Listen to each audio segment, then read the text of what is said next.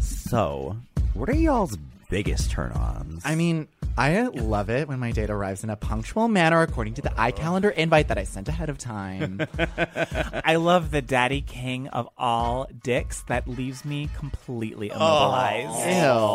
Well, I love me a tree sized man that'll timber on top of me and then leave me the fuck That alone. is accurate. That is accurate. Uh, for me, I'm all about meeting the extended family on like date two, wedding ring emojis that become actual wedding rings, Oh Yuck. and wearing a chastity device while bottoming for my one true love. I hate you. But you know, there is one thing that turns all of us on What's that, baby? voting.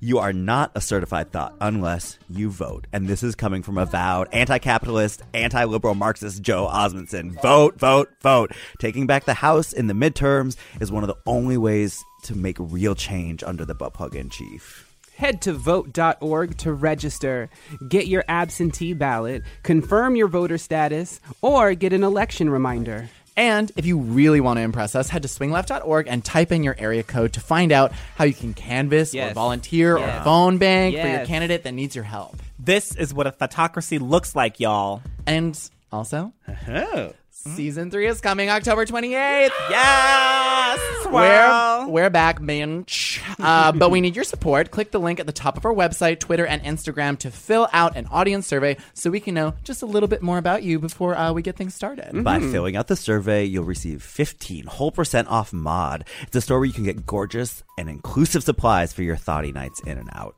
And by filling out our survey, you'll be entered into a contest for a free kit, which could include a vibrator for all orifices or some very expensive lube. Is it Orify?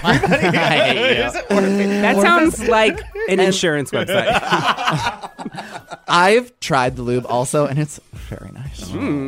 So hit us up at foodforthoughtpodcast.com as always. That's food, the number four, and thoughts about how. T H O T. See you soon. Mwah.